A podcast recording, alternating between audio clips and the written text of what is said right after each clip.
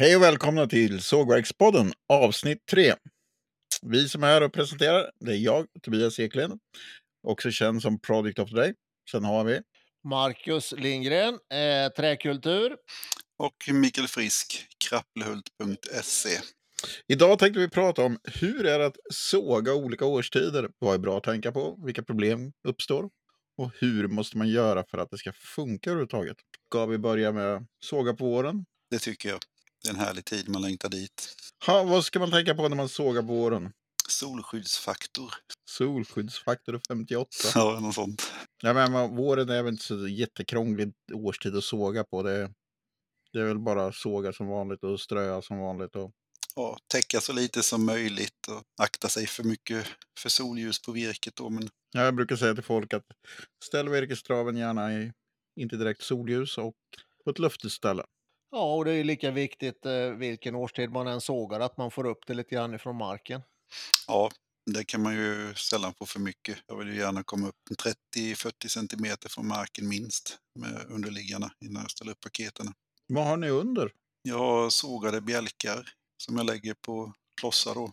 De stämmer ju då efter ströbredden eller ströavståndet lite på virket då så att det kan stå. Oftast jag kan ju lyfta upp 3 paket kanske på höjden då så att underläggen ligger i linje med ströna hela vägen upp. Mm. Jag själv kör ju med betongslipers i botten och på där så har jag sågade bjälkar eller balkar som jag ställer paketerna på. Mm. Stadigt underlag är ju bra. Att jag kör med betongslipers det beror på att det låg en jättehög på gården när jag köpte den. Mm. Så, de är ju sådana här som de har i stallar som korna går på. De har de ju spaltgolv. Upp- och nedvända betongslipers typ. Jag vet inte vad de har, säkert något fint bodnamn som jag inte kan. Betongspalt, kanske. Ja, det kan de nog heta. Mm. Det man ska tänka på hela tiden när man travar upp där det är ju verkligen att ströna linjera hela vägen så man inte får böjskador just av virkestrycket. Så det kan ju räcka att det bara sticker iväg några centimeter utanför strö på brädor så har man ju faktiskt ett litet väck på brädan sen när det har torkat. Vi tar ju det där för ganska för givet liksom att man ströar över varandra. Men jag ser ju ofta när jag har haft kurser och jag inte har varit med hela tiden så är det ju folk som lägger en ströa mitt emellan två andra. Mm. Så det inte finns någonting under.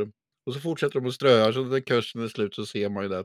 Det ligger en mitt i, då får man strö om hela högen. Mm. Ja, man ser den sen när man ska hyvla i alla fall vad det har lugget. Ja, men precis. Jag såg faktiskt någon bild från din nya sågplan, Mikael. Då hade du ju ritat ut på betongplattan var du la ströna så för att få dem exakt varenda gång. Det var ju ganska praktiskt faktiskt. Ja, enkelt men en bra hjälp. Vi strör ju alla paket på samma ställe så stämmer det sen när man tar lastan och flyttar dem också då. Ja, men precis. Det var ganska praktiskt att man har ett ställe i närheten av sågen man ströar upp på och sen flyttar man det därifrån med en traktor eller vad man nu har. Så är det ju enkelt att ha som en mall som man ströar efter. Då får man ju alla paketen lika. Vi har ju en linje för ändarna på virket också så vet hur långt in första ströet ska vara. Det lägger man ju alltid, jag vill inte ha det längre in kanske än 5 cm från änden just för att spara lite så det inte blir så mycket ändsprick utan man får tryck ända längst ut på brädan eller plankan också. Det kan ju vara bra att berätta för våra lyssnare att det spricker oftast fram till första strön. För det är något som folk inte tänker på. För där får det tryck och då slutar sprickorna där. Oftast i alla fall. Ja. Jag brukar hålla 5 centimeter in i alla fall från änden. Jag tycker det kan vara lite bökigt om man ska flytta ett paket ibland där man har ströna väldigt långt ut. Att de oftast trillar lös. Brukar ni spänna ihop ändarna på virkesbuntarna då? För att inte de där ströna längst ut ska ramla lös eller? Jag bygger pallar som är lika, hela paketpallar. Som är ganska tjock botten på så jag kan ju ta hjullastaren och lyfta hela paketet och det är ganska stadigt ända upp hela vägen. Mm. Ja, jag gör så att jag har 2 strörader som stämmer med pallgafflarna då som man lyfter på ströna och inte mellan ströna för lyft med mellan ströna då det är början. Då blir det liksom att de gapar i ändan och då trillar ströna ut men om man har en strörad för varje pallgaffel när man lyfter så håller sig paketet rakt även under transport då, så då brukar det hålla ihop i ändarna också. Vad har vi för tjocklek på strön då? Jag brukar ligga på 25-38. Ja, jag kör 25-32. Jag kör alltid fyrkantiga strön. 25. För jag vill aldrig bara fundera på vilka håll jag lägger på den när jag lägger ner stöd. Det blir väl lite vad det faller sig också kanske, för att vi kör mycket trall och mycket av vårt ordinarie sågmått är 32 mm. Så när man kantar ner dem till strö då en del så blir det liksom 25 och så 32 när det måttet tar man med sig redan. Det är sällan att jag specialsågar något virke till strö, utan det blir oftast på det som är standardmåttet när vi sågar brädor, kantar bort sen. Ja, det är ju samma här. Jag tar ju från kantningen som jag sågar strö. Men jag såg ju på kurserna är det mycket panelbrädor, entummare vi sågar. Du blockar mest timmer. Hur strör du det, Marcus? Timmer strör jag faktiskt med 50-50. 2x2 brukar jag ströa timmer med när jag har lite grövre dimensioner. Det är ju oftast 6 tum eller 8 tums timmer. Och då har jag en hel del 50-50 som... Det är som du säger, Tobias, fyrkant är ju väldigt enkelt. Och sen har jag 95 eller 4x4, 100-100 eller 95-95 att lägga emellan. För jag har ganska klen truck eller traktor att lyfta med, så att jag kör bara 2 varv. Och sen kör jag ett grövre strö emellan då. Så att varannat eller vart tredje strö blir ju 4 tum istället, för att man vill ha lite mer luft emellan när det är lite grövre dimensioner. Håller ni på standardbredder på paketen på timmer också? Eller vad har man för bredder? Själv kör jag ju 110, sällan mer då, för att jag har 120 mått på taken då, så att jag vill ha lite luft på sidan när jag ska få in paketen så det inte krånglar för mycket. Ja, jag brukar köra fyra stockar i bredd, 3 eller 4 stockar beroende på. Jag vill ju ha lite luft runt om på sidan också, i och med att de är så pass tjock, så det är väldigt lätt att det blir det påväxt på timmer, så blir det ju, ja, det blir ju oftast på den sågade ytan där man lämnar lite spån kvar om man inte sopar ordentligt. Men även på den täljda ytan, vi brukar försöka barka ganska direkt. Men vi kör ganska mellan 1 meter och 1,10. Ströar vi för att skicka iväg ett timmerhus, då kör vi bara 1 tum strön emellan. Då kör vi buntarna 110-115 någonstans. Så att vi ska få plats med 2 buntar i bredd på en timmerbil. Ska vi smyga oss framåt till försommaren, sommaren? Nu börjar folk som inte har en tork bli lite stressade med sågningen. Eller ja, vi som har tork också. Jag menar, risken för blådnad ökar ju för varje varm dag som går nu. Ja, det är väl lite det man kommer till där. Börja planera för de dagarna det inte torkar så bra efter midsommar där. Så man har säkrat upp lite. Då, de sågar där, så brukar man ju ofta försöka täcka paketen också, så de har tak. För högsommaren är ju inget bra takväder. Det skiljer sig väl lite grann över landet också. Jag tycker att så här uppe i norr så upplever jag att vi har ganska bra tork fram till mitten på juli faktiskt. Vi kör ju normalt sett höskörden 3:e veckan i juli, och då torkar det ju väldigt bra. Så att vi är ju lite senare, vi har ju mycket senare våren vad ni har. Här har vi ju snö fram till 1 maj, strax efter det. Och sen har vi ju försommaren, ja, nästan fram till början. Ja, det är ju till strax efter midsommar har vi ju försommar. Vi har ju inte högsommar här förrän i juli. Så att det skiljer sig en hel del över landet, kan jag tycka. Ja, absolut. Ja, själv är jag ju på småländska höglandet då. Vi har ju ganska torr luft i östra delen av höglandet också, så det mesta har ju regnat av innan. Men jag brukar säga någonstans vid midsommar där, så fura och sånt som jag inte vill ska bli blått, det vill jag verkligen ha färdigt, så det verkligen har luggit och takat innan midsommar helst. Nej, jag menar, det försommaren och sommaren, det börjar ju bli den stressiga tiden för alla som sågar. Man vill bli färdig innan midsommar, och gärna då 2-3 veckor, i alla fall här nere innan midsommar, så det hinner torka lite grann. Och sen börjar vi komma närmare oss augusti, september.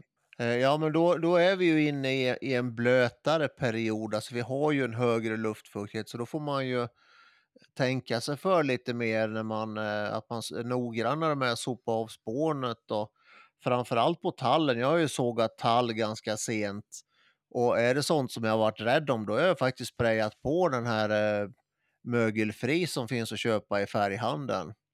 Den tycker jag funkar riktigt bra. Det är ju en typ av borrsalt i den där som bryts ner av naturen ganska snabbt, så att det blir inga spår av den. Det tycker jag har funkat för mig de gånger jag var tvungen att såga sent, men sen har jag ju virkestorken och då har man ju en vecka på sig att såga och stoppa in i torken och sen kör man upp den i temperatur. Då behöver man ju inte bekymra sig så mycket, tycker jag i alla fall. Nej, men det är många som inte har tork liksom, så jag provar mycket att använda. Jag använder ju på sensommaren eller liksom, det bara blir september, så går jag ifrån och använder, annars normalt sopar jag bara av bräderna, men då kör jag ju spackelspaden, för då får man ju verkligen bort spån när man drar bräderna. Och får man bort spånerna så tycker jag man klarar sig betydligt mycket bättre från påväxt på virket, även om det bara lufttorkades på sent på det. Det är ju ingen säkert att man klarar sig, men det är ju oftast i spånet påväxten börjar. Ja, man längtar till vintern. Ja, just den här sensommar, hösten är väl egentligen den svåraste tiden när det gäller sågning. Och speciellt då för de som inte har en virkestork, då är det ju nästan omöjligt. Eller ja, det beror på om man sågar ek och strö nu. Blir ju sällan påväxt på. Jag tror aldrig jag har haft påväxt på ek någon gång faktiskt. Den klarar så det. Den går ju bra att såga liksom året om. Ja. Det är oftast lugnast att såga den nu. Då frystorkar den lite sen under vintern och är rätt torr. När det riktigt börjar gassa på våren där, så då är det rätt skönt att stoppa in i taken och sluttarka dem när man hyvlar. Lärk är väl heller inga större problem, va? Nej, den blir det ingen påväxt på. Nej, alltså lärken blir ju väldigt lite påväxt på också, så att den kan ju också vara lämpligt att man styr lite grann sågningen efter träslag då, vad man har att såga. Vad har vi för, alltså tallen är ju det som är känsligast av barrträden. Ni som sågar mycket löv, är det några lövträd ni känner som är känsligare än andra lövträd för svartprickar och fula märken under felaktigt tork? Björk blir det ju lätt. Mm. Ja, men allt som har lätt att röta blir ju prickar på lätt. Det är väl egentligen de flesta av de här. Björken är väl sällan rädd för påväxten så, för att det är mer att den inte ska bli bränd i ändarna då. Att man får den här missfärgningen i den. Sågar vi till möbelvirke och sånt så ska det ju vara vitt hela vägen ut. Sen kan man ju såga björk på hösten också, men det blir aldrig riktigt den fina färgen på den. Den blir inte riktigt lika vit när den är nedtakad som vår vintersågad björk. Alen är också en sån grej, den bränner väldigt fort. Så när den kommer hem liksom från avverkning, det är 3-4 veckor max, måste den vara sågad. Annars har man förlorat 30-40 cm i ändytorna. Och är det dubbskador? Nej, jag tror att vi får förklara här för våra lyssnare. Bränner i ändarna, jag tror att det är få som egentligen förstår den termen. Ja, det blir ju lagringsröta egentligen då, som kommer rätt snabbt. De utsätts för syre och solljus och oxiderar, så det blir mörkt virke. Det kommer från ändytan och går in. Det kan även vara om det är en massa dubbskador i virket där de har tryckt hål genom kambiet och man in i själva veden, så kommer också de här lagringsröteskadorna väldigt snabbt på björk och al. Men om vi börjar komma då närma oss sen hösten och såga, så börjar det bli väldigt fuktigt ute. Hur gör ni? Alltså jag vet ju hur ni gör. Ni kör in sakerna i virkestorken. Men hur skulle ni göra de här stackarna som inte har en tork? Har vi några råd till dem egentligen? När man far runt och legosågar åt folk, då får man ju oftast tala om för dem hur de ska lägga upp virket. Och förvånansvärt många tror att de kan bära upp nysågade plank och brädor på en laggårdsvind och lägga upp det där och ströa det och tro att de inte ska få påväxt. Så jag brukar påtala att ni måste ströa upp det här utomhus där ni har en naturlig luftväxling. Ska ni ströa upp det inne, ja, då måste ni ställa en fläkt på det som blåser luft igenom. För annars så kommer det här bli svartprickar på allting. Och det är ju extra viktigt när du sågar lite senare på året. Sen är det väl samma sak där, att så fort att vi börjar få de här frostnätterna, lövet har ramlat av ifrån träden, då får vi under den tiden så får vi en väldigt låg fuktighet, så att har du virke som är avverkat sent på hösten är det sällan problem att såga det, som jag upplever det. utan det är ju virke som är avverkat under den här savningsperioden när det är mycket vatten i virket. Det är det virket som är problem. Så att det är ju snarare när man avverkar än när man sågar som avgör risken för påväxt. Eller vad har ni för erfarenheter kring det? Jag är nog aldrig orolig för påväxt om dygnsmedeltemperaturen verkligen är under 5 grader och det är stabilt där, så då är jag inte orolig. Då sågar jag och står upp det. Det blir sällan någon påväxt. Men visst, sommarvirket är man alltid lite lurig på, men är det avverkat någorlunda sent så kan man ju såga hela vintern, så man har ju väldigt bra frystakning också. Det tar ut mycket vatten på kölden. Jag är inte så jätteorolig heller, men just nu sågar jag i stort sett bara ek och det är ju inga problem med. Sen har det varit mycket rötat bok och sånt där också, men om det rötar lite till på spelar inte så stor roll när det är jätterötat redan innan. Så det har varit väldigt lite barrträd nu senaste tiden. Mm. Jag har sågat en del tall nu det sista och även jag såg att lite gran som jag har kastat in i virkestorken för att komma under fibermättnad så fort som möjligt. Man måste ju ner i en fukthalt under 26% för att man inte ska få någon påväxt. Det är ju där den magiska gränsen går. Nu mätte jag det jag sågade senast, granen. Då låg jag på mellan 33 och 43% på nyfällt virke, och då är det ju ganska torrt redan från början. Det har börjat vintra in. Ja, men då är det ju träd som har börjat vintra in. Då är det ju, för det är ju faktiskt så här att på senhösten, precis innan vintern, det är ju då virket är som torrast. Sen börjar det ju fylla på redan i januari, februari lite grann. Och framförallt nere i södra delarna, ni som har lite varmare klimat än vad vi har här uppe.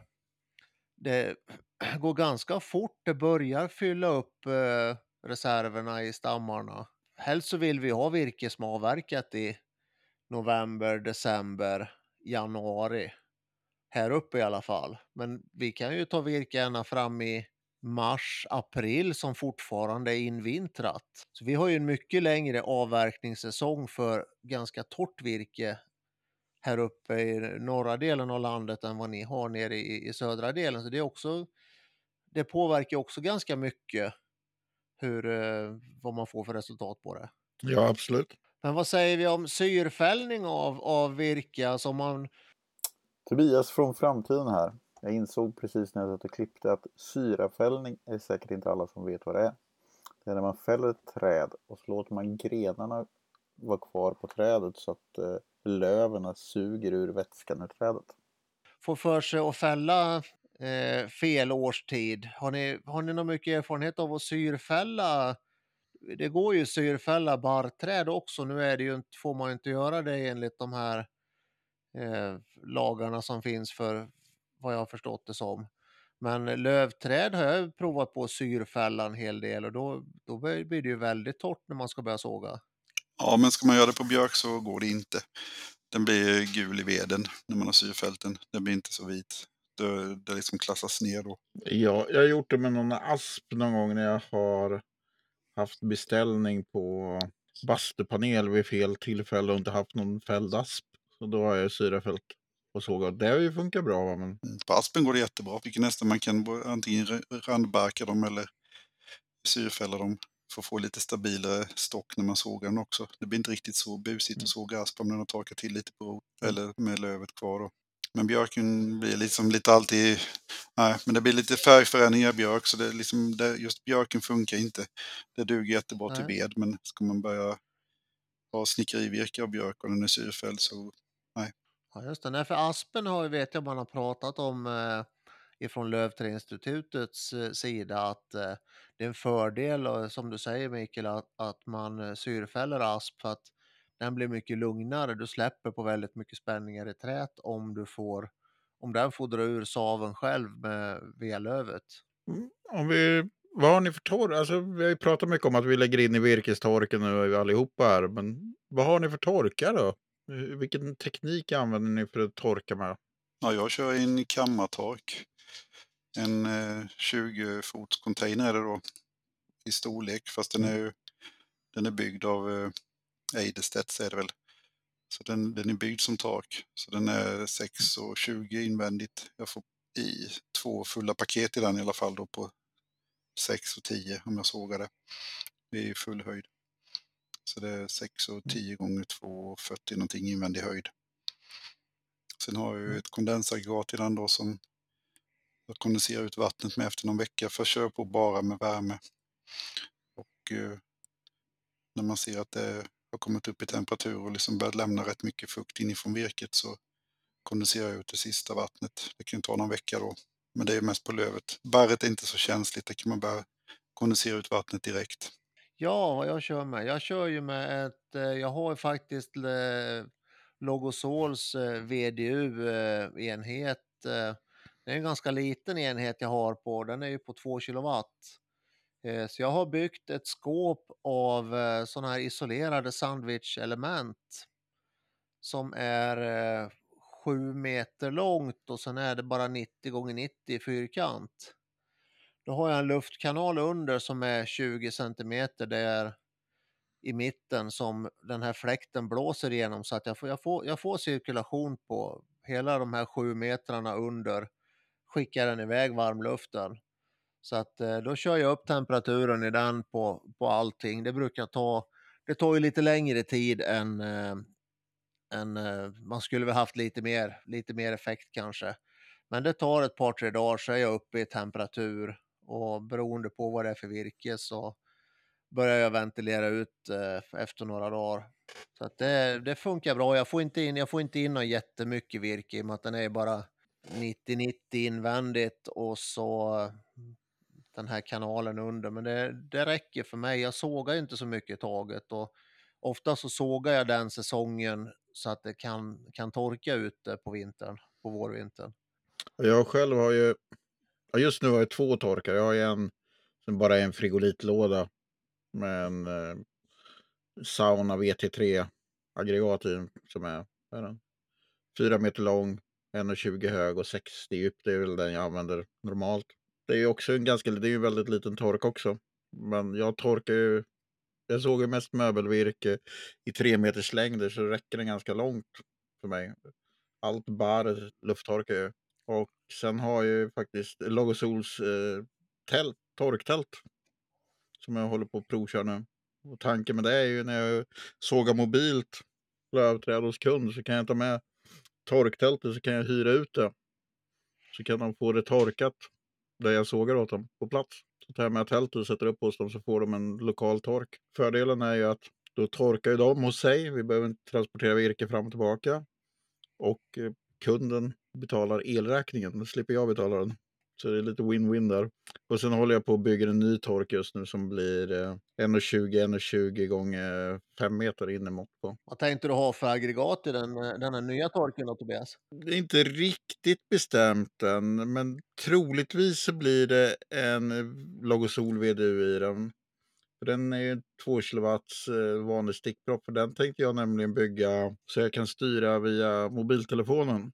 Den är gjord, jag bygger den så att jag kan lasta den lätt med pallgafflar, så jag kan ställa på en kärra och köra ut till kund och hyra ut. Så kommer jag bygga några stycken, tänkte jag. Så kan jag sköta den helt hemifrån via mobiltelefonen. Jag kan mäta fukthalt i torken, jag kan styra ventilation och allting sånt hemifrån. Det är min plan.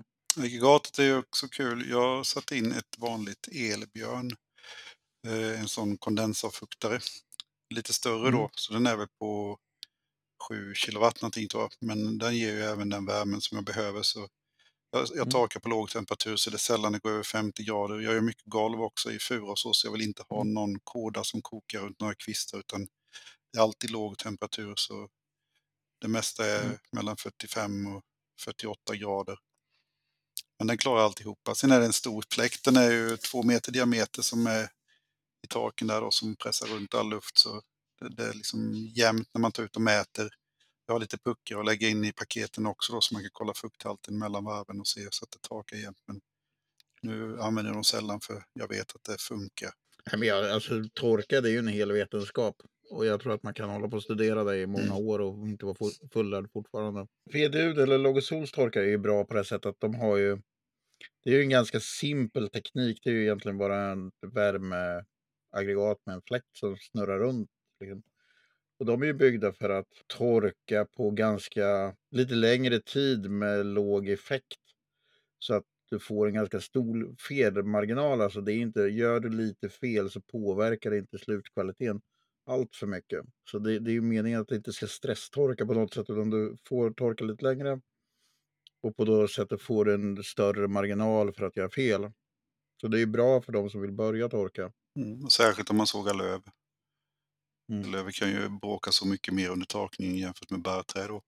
Och det är därför jag antagligen kommer köra en VDU i den som jag kommer hyra ut och köra på plats och sådär. Och det är ju just det att den torkar lite långsammare. Det är inte så hög effekt. Skulle någon maxa på effekten. Det är bara 2 kilowatt, det händer liksom inte så mycket. Skulle man ha en 6, 7, 8 kilowatt i en liten tork, då får det ju att det kan, temperaturväxlingen kan gå för fort då, känns det som att. Och då bygger man lätt spänning i virket, i min erfarenhet. Det gör man. Men det är en kondensfunktion i det aggregatet också, eller? Nej, den använder ju egentligen, lådan och kondenserar mot. Så därför, när du har en VDU får du inte ha för välisolerad. För den går ju mot ytan, sen kondenserar ju fukten mot... Ja, det ska bli mot väggarna då. Mot väggarna, och sen rinner den ut i botten, så har den tappentil i botten egentligen. Så du har inget kondensaggregat inuti, och bygger du den för välisolerad så stänger du in, då får du aldrig den här att kondensera ordentligt mot någon yta. Jag har ju min ganska välisolerad, men då har jag löst att jag har ett... alltså man kan ju reglera det här VDU-aggregatet så man släpper in... Man släpper in lite ny luft hela tiden. Och sen har jag så att jag ventilerar ur den fuktiga luften. Och sen har jag ett kondensrör som det får kondensera i. Eller så släpper jag bara den här uppvärmda luften inifrån torken rätt ut. Så fyller torken på med... Den värmer ju ganska... Den värmer luften ganska bra när den passerar genom värmeslingorna. Så att om jag öppnar i andra änden och släpper in lite ny luft, den fyller på med varm luft. Det är inte så att den måste värma upp luften igen, utan den hinner få upp temperaturen ganska bra på luften. Så att jag tycker det funkar jättebra för min del. Sen självklart så har jag lite små läckage i lådan som det kondenserar på. Men... Den gör ju så att den suger in ut luft under värmefläkten, så den blandar ju liksom kall luft med varm luft för att du inte ska få ett kallras i den. Den förra, då satte de gamla saunatorkarna, var ju insuget ovanför värmefläkten, då drog den ju in kall luft i värmefläkten och värmde. Den här sitter den ju under i utblåset i torken, så får man en mix där. Mm.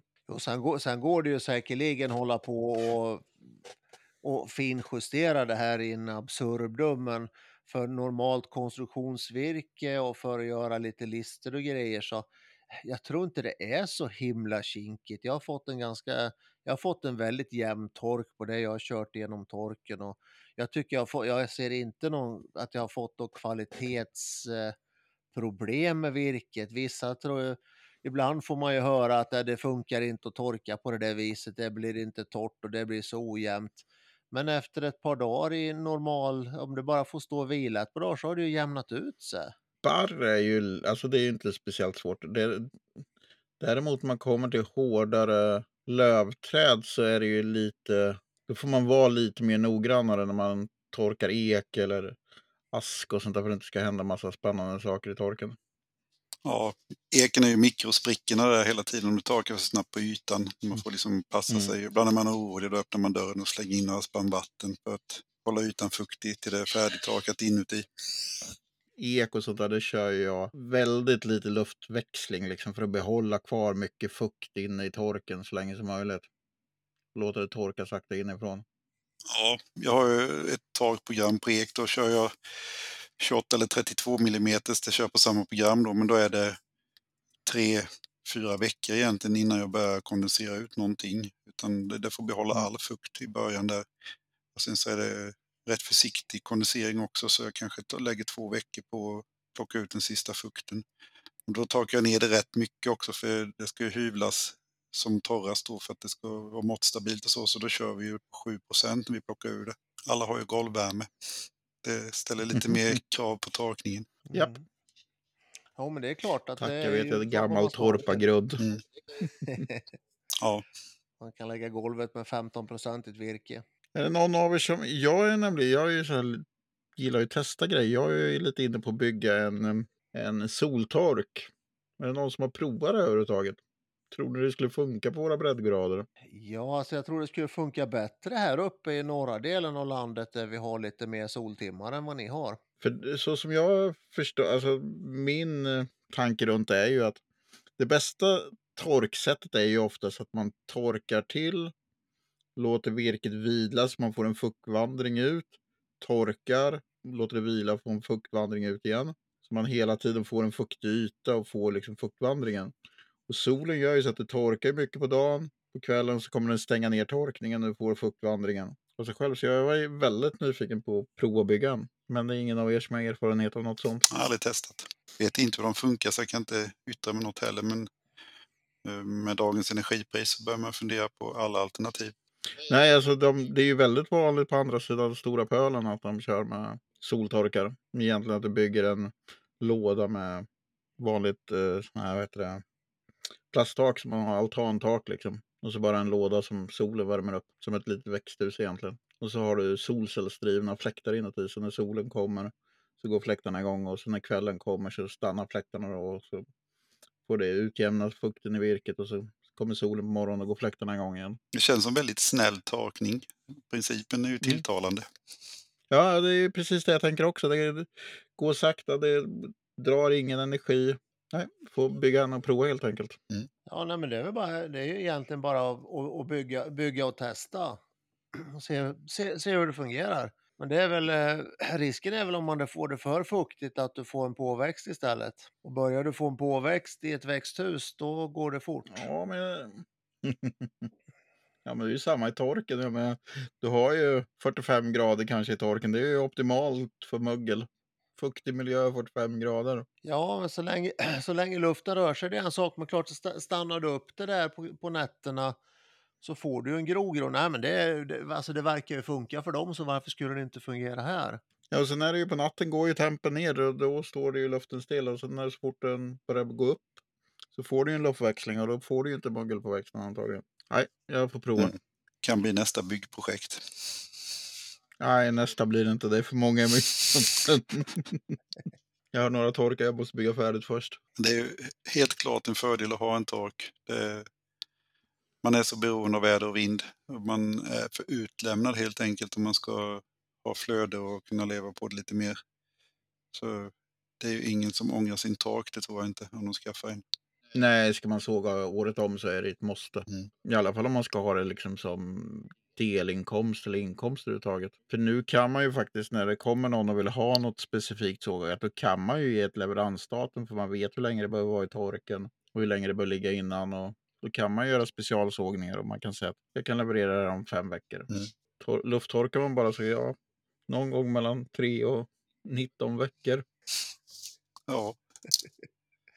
Ja, har vi avhandlat säsongssågningstankar? Ja, ja, men jag tror vi har från några säsonger till att använda tork som egentligen utjämnar allt. Sen kan man ju såga på julafton också. Såga sönder julklappar, där jag har provat. Det funkar det också. Dåligt. Och det är en fin skärbräda.